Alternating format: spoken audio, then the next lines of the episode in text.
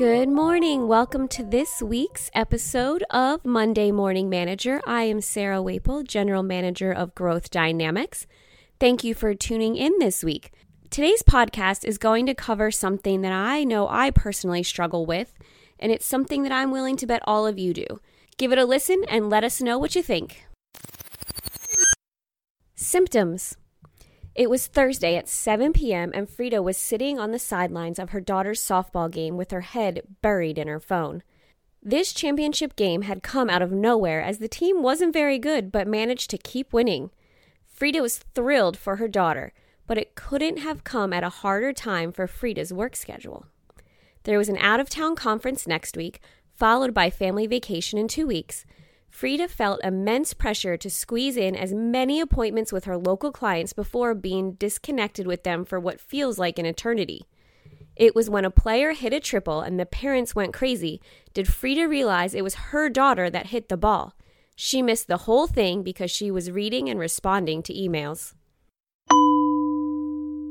Diagnosis Frida suffers from something that so many working professionals can fall victim to working nonstop.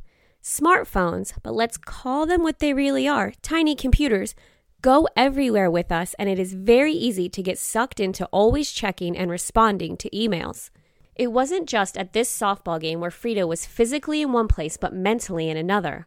While with one client, she was checking her phone, worrying about a different client. On a recent conference call, she sat at her desk, half listening to the call while putting together a report for something completely unrelated missing valuable information on both projects. Trying to spin all her plates all the time was getting harder and harder for Frida.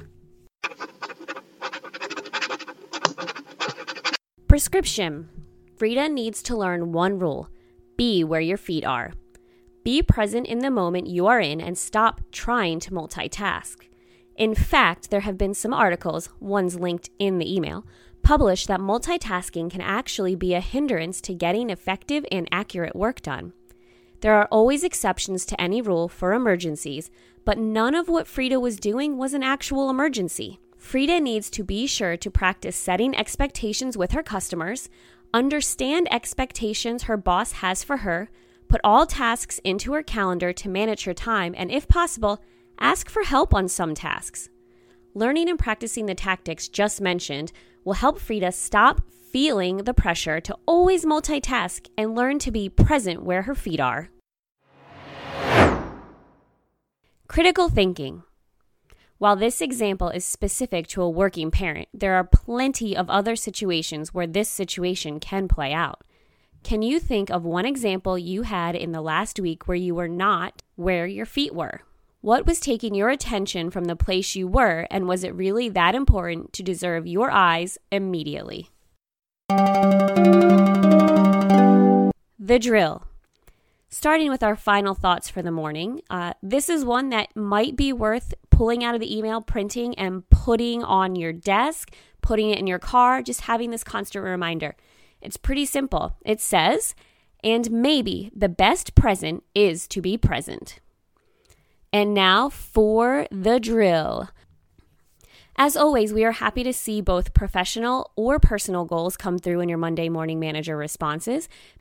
Make sure you are still taking the time for yourself. Sit down, review your goals. Being consistent each week will help you stay on task and manage your time and your goals consistently and effectively. So, of course, last week, update us on how things went. Did you accomplish your goals? Do we need to reevaluate? Are our goals changing? This week, please share your top three goals for the week and what growth dynamics tactics you plan to deploy to accomplish them.